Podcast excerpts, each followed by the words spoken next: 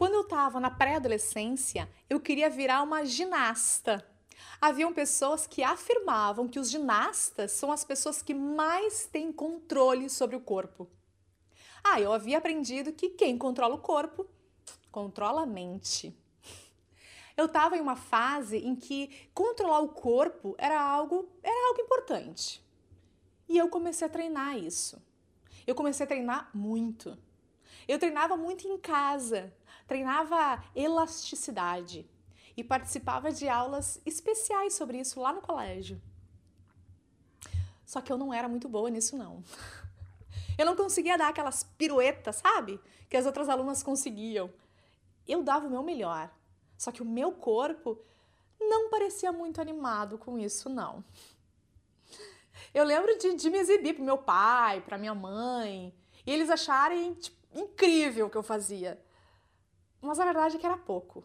Eu achava que eu tava indo, que eu tava indo até o meu limite físico, sabe? Eu cansava.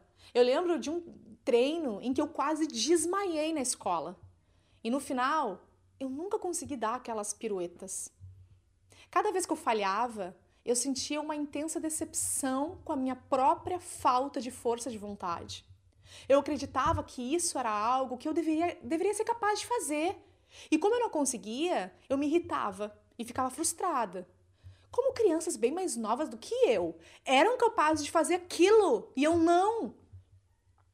E foi o momento em que eu dei o significado de que havia algo errado comigo. Que eu não tinha autodisciplina para treinar o suficiente e que meu corpo não era tão bom quanto o das outras meninas do colégio. Eu me torturei. E quanto mais eu me torturava, mais irrealista as minhas expectativas se tornavam. É provável que em algum momento da tua vida tu tenha tentado mudar o teu comportamento por pura força de vontade. E é bem provável que tu também tenha falhado. Não se sinta mal, não. Isso é o que acontece na maior parte do tempo. A maioria das pessoas pensa em autodisciplina em termos de, de força de vontade. Se a gente vê alguém que acorda, sei lá, 5 da manhã, e, e, aí todos os dias toma um suco verde de clorofila em jejum e religiosamente, antes de cada refeição, espreme seu suco de limão e toma puro, come um pratão de salada crua, é, medita todos os dias, vai correr ainda por cima como hobby. Será que, que essas pessoas estão conseguindo fazer tudo isso porque existe algo insaciável dentro delas, um monstro interno que as obriga a se torturarem de maneira a serem escravas e fazerem tudo certo, não importando o que aconteça? Parece que sim, né? É, mas não é verdade. Porque se tu realmente conhece alguém assim, tu vai notar algo realmente assustador sobre essas pessoas. Elas fazem isso porque elas gostam. Se tu considerar a autodisciplina apenas como pura força de vontade, tu já está fracassado. Porque se tu considerar que precisa apenas de mais força de vontade, tu vai se julgar quando essa força de vontade não vier e é provável que ela não venha. A força de vontade, ela funciona como um músculo. Se você trabalha demais, fica fadigado e cede. Eu vou te dar um exemplo. É, na primeira semana que tu tá com, com uma nova dieta, ou um treino de exercícios, ou uma nova rotina matinal, e aí as coisas correm bem, não é? Só que chega a segunda semana ou a terceira semana. E aí tu já tá de volta a seus velhos hábitos. Tu já viu isso acontecer na tua vida? Na minha já. Da mesma forma que tu não pode simplesmente entrar em uma academia pela primeira vez e levantar 100 quilos, tu também não pode simplesmente começar a acordar às 5 da manhã e decidir ter talentos de ginastas de uma hora para outra. Não funciona. Para ter uma chance de sucesso, a tua força de vontade deve ser treinada constantemente por um longo período de tempo. Mas isso nos deixa com um enigma. Se vemos a autodisciplina em termos de força de vontade, isso cria uma situação desafiadora. Para construir força de vontade, precisamos de autodisciplina por um longo período de tempo. Mas para ter autodisciplina, precisamos de enormes quantidades de força de vontade. Então, o que é que vem primeiro? O que, que a gente deveria fazer? Como que a gente começa? Ó, ver a autodisciplina em termos de força de vontade cria um paradoxo pela simples razão de que isso não é verdade. Construir autodisciplina em sua própria vida é um exercício completamente diferente. Nossos comportamentos não são baseados em lógica ou ideias. A lógica e as ideias, elas podem influenciar nossas decisões, mas em última análise são os nossos sentimentos que determinam o que a gente faz. Nós fazemos o que é bom e evitamos o que é ruim. A única maneira pela qual podemos fazer o que consideramos certo, mas que não é tão confortável assim de fazer, é através de um impulso temporário de força de vontade. A gente nega a nós mesmos nossos desejos e sentimentos e, ao invés disso, fazemos o que é certo. Ao longo da história, a gente já viu evidências de autonegação. Para ser uma boa pessoa, tu tinha que não apenas negar a si mesmo qualquer prazer, mas também tu tinha que mostrar sua disposição para sentir dor. Tu já deve ter escutado histórias de monges se flagelando e se trancando em quartos por dias, não comendo ou mesmo sem falar por anos a fio. Tu já soube de histórias de exército de homens se jogando em batalhas por pouco ou nenhum motivo. Tu tinha pessoas se abstendo de sexo até o casamento, ou outras pessoas sacrificando seus filhos por algo maior. Pois aí está a abordagem clássica e daí que vem essa força de vontade, igual à autodisciplina. Ela opera na crença de que a autodisciplina é alcançada através da negação ou rejeição de emoções. A antiga abordagem que origina essa forma de pensar ela fundia o conceito de força de vontade, ou seja, a capacidade de negar ou rejeitar os desejos e emoções de alguém como a moralidade. Alguém que pode dizer não a uma pizza de quatro queijos com bacon é uma boa pessoa. A pessoa que não pode é um fracasso de ser humano. Fundido em nosso sistema de crenças, raiz seria como? A autodisciplina é igual à força de vontade, que só seria possível com a autonegação e, por fim, emergiria uma boa pessoa.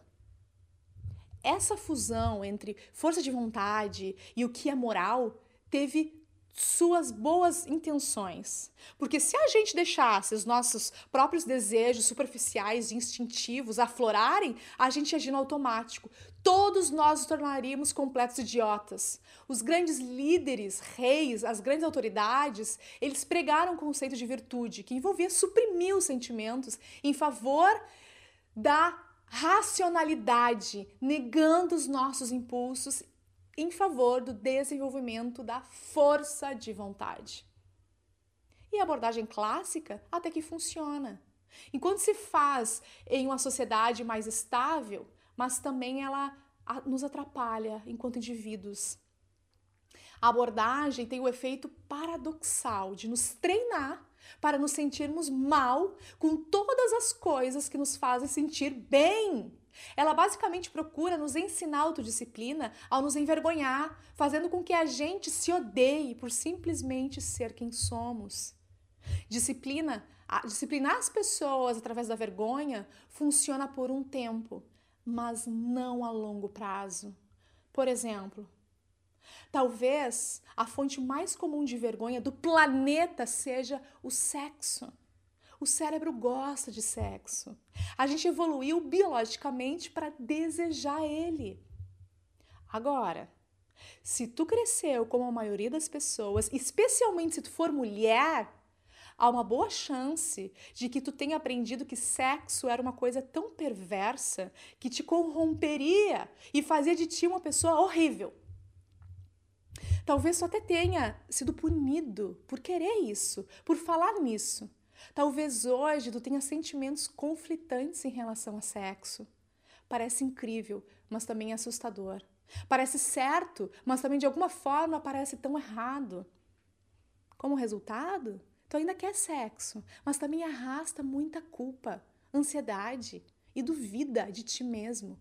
Tu se sente desconfortável quando alguém fala sobre isso.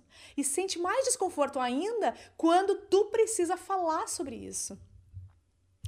Essa mistura de sentimentos gera uma tensão desagradável dentro de uma pessoa.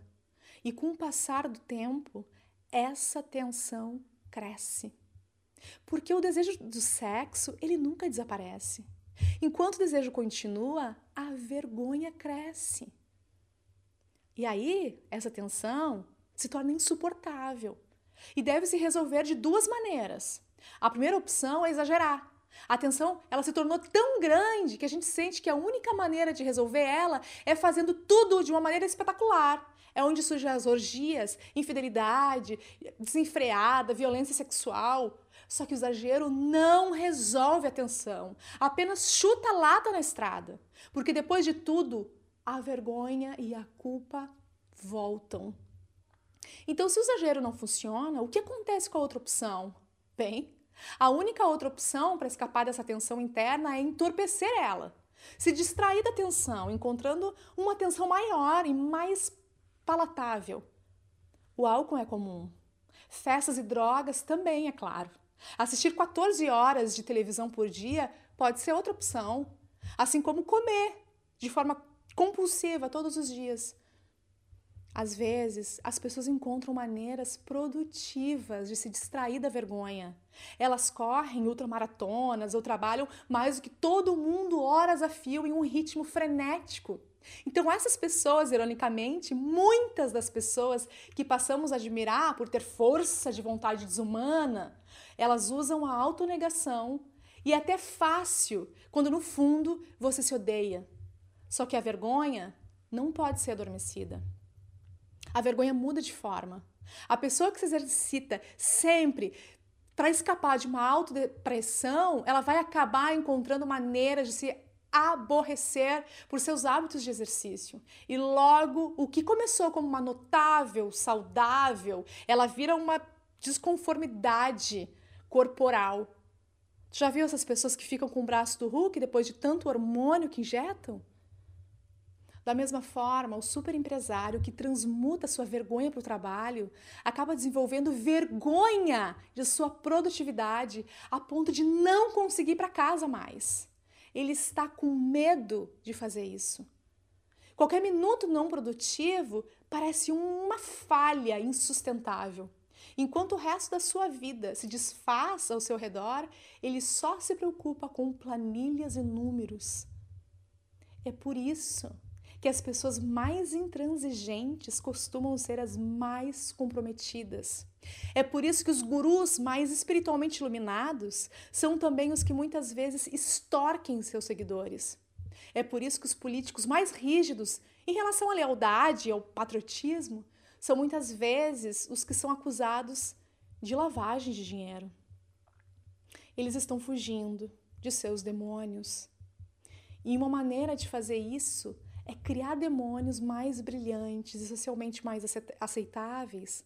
A autodisciplina, baseada na autonegação, não pode ser sustentada a longo prazo. Ela só gera maior disfunção e, em última análise, resulta em autodestruição.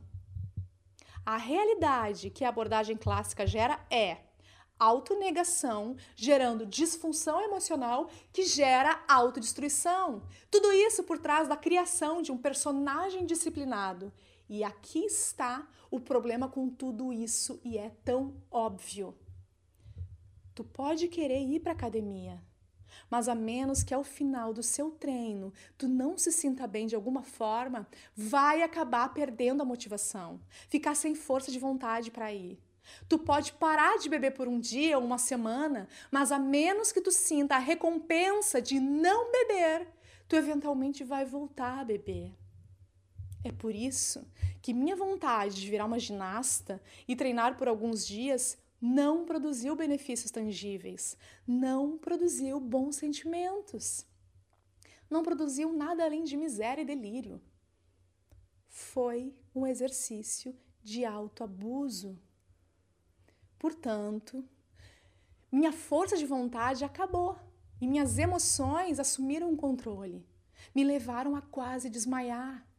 Qualquer abordagem emocionalmente saudável da autodisciplina deve trabalhar as suas emoções e não contra elas, sempre a favor. A autodisciplina não é baseada na força de vontade ou na autonegação, mas na verdade é baseada no oposto, é baseada na autoaceitação.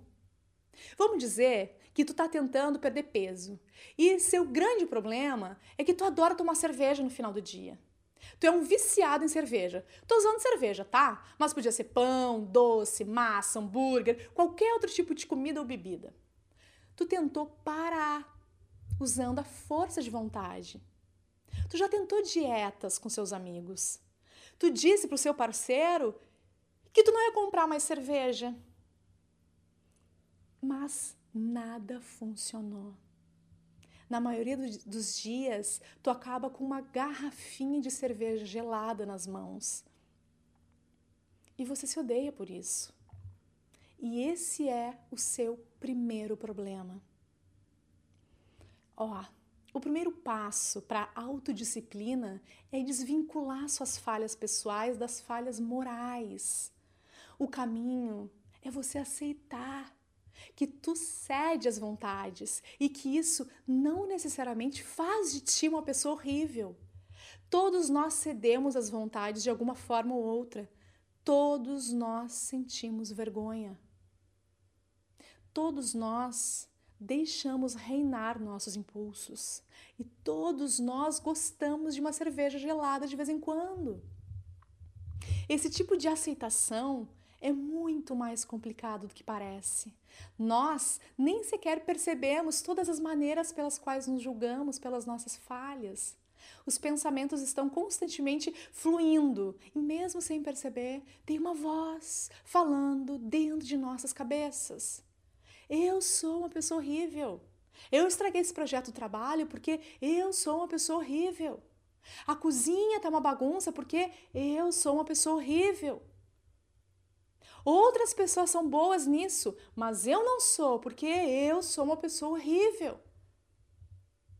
Todos provavelmente pensam que eu sou um idiota, porque eu sou uma pessoa horrível.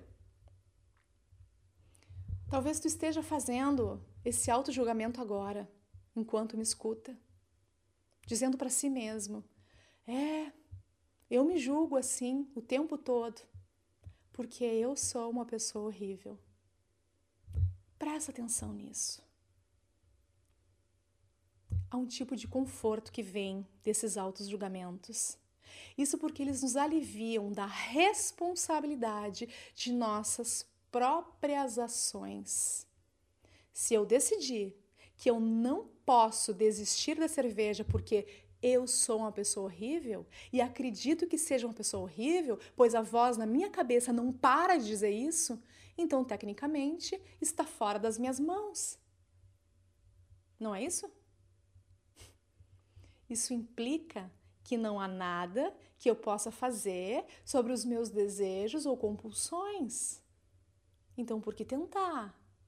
Oh, por que tentar se eu sou horrível e a voz da minha cabeça está sempre falando isso?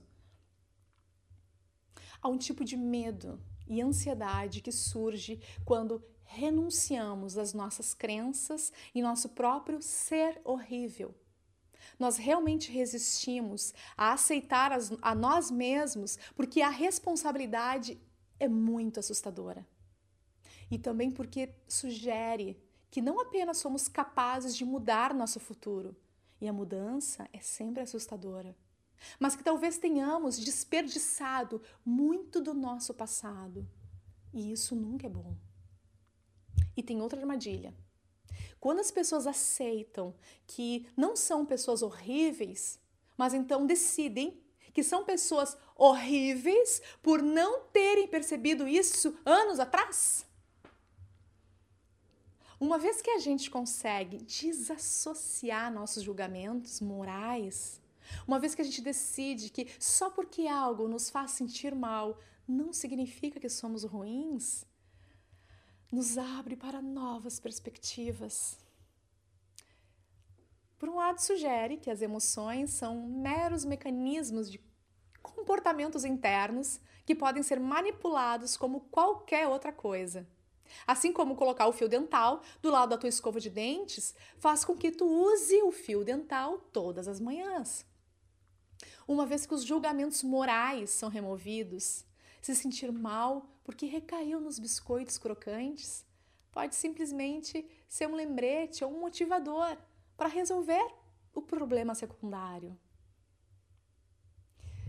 A gente deve abordar o problema emocional que a compulsão está tentando entorpecer ou encobrir. Você toma litros de cerveja compulsivamente, come biscoitos recheados com chocolate toda semana. Por quê? Bem, comer, especialmente comida açucarada, é insalubre, é uma forma de se entorpecer. Cerveja também é. Traz o conforto do corpo. Às vezes é conhecido como o comer emocional. E da mesma forma que um alcoólatra bebe para escapar dos seus demônios, o comedor come para escapar dele. Então, quais são os seus demônios? O que é essa vergonha? Encontre, enderece e o mais importante, aceite. Encontre aquela parte feia e profunda de si mesmo. Enfrente-o de frente Permita-se se sentir todas as emoções desagradáveis que vêm com ela. Então, aceite que isso é uma parte de você que nunca vai embora e tá tudo bem. Tu pode trabalhar a favor disso e não contra. E aqui é onde a mágica acontece. Quando tu para de se sentir mal consigo mesmo, duas coisas acontecem não há nada para entorpecer mais. Portanto, de repente, aquelas garrafas de cerveja ou aqueles biscoitos com chocolate parecem sem sentido. Tu não vê razão para se punir. Pelo contrário, tu gosta de ti. Então, tu quer se cuidar. e o mais importante, percebe que é bom cuidar de si mesmo da mesma forma, o exercício físico, ele não se parece mais como com uma tarefa impossível, que tu nunca vai estar preparado. Pelo contrário, tu vai sentir que repõe e melhora você. Esses bons sentimentos começam a aparecer, o que faz com que pareça ser sem esforço. Tu não precisa necessariamente fazer esse profundo trabalho terapêutico para ganhar autodisciplina. Simplesmente entender e aceitar suas emoções pelo que elas são pode permitir que tu trabalhe com elas e não contra elas. A responsabilidade social também funciona bem. É muito mais fácil meditar por um longo tempo quando tu tá com uma sala cheia de pessoas do que fazer isso sozinho. Sabe por quê? Porque quando tu tá em uma sala cheia de pessoas, tu não quer ser aquele que se levanta e sai depois de três minutos. A pressão social faz com que não meditar cause um problema emocional maior do que meditar durante todo o tempo. Mas tu também pode fazer isso através do reforço positivo. Tu pode encontrar maneiras de se recompensar por, por fazer o comportamento correto. Pesquisas mostram que, na verdade, é assim que novos hábitos são formados. Você faz o comportamento desejado e depois se recompensa por isso.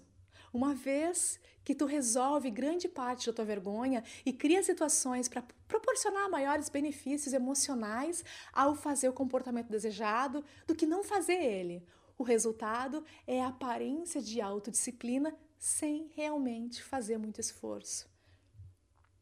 Tu acaba com disciplina sem precisar de força de vontade. Tu acorda cedo porque porque é bom acordar cedo. Tu toma suco de clorofila e, em vez de tomar um milkshake, porque é bom tomar o suco e se sente mal com o milkshake. Tu para de mentir porque é pior mentir do que dizer uma verdade importante. Tu se exercita porque se sente melhor se exercitando do que ficando horas sentado no sofá. Não é que a dor vai embora. Não. A dor ainda está lá. Só que a dor agora tem significado, tem propósito. E isso faz toda a diferença. Tu trabalha com a dor e não contra ela. Tu a persegue em vez de fugir dela. E com cada perseguição, tu fica mais forte, mais saudável e mais feliz. E eventualmente, do lado de fora, vai parecer que tu tá fazendo um esforço monumental, que tu tem esse interminável reservatório de força de vontade. Só que, no entanto, para ti não vai parecer nada e estará sendo recompensador.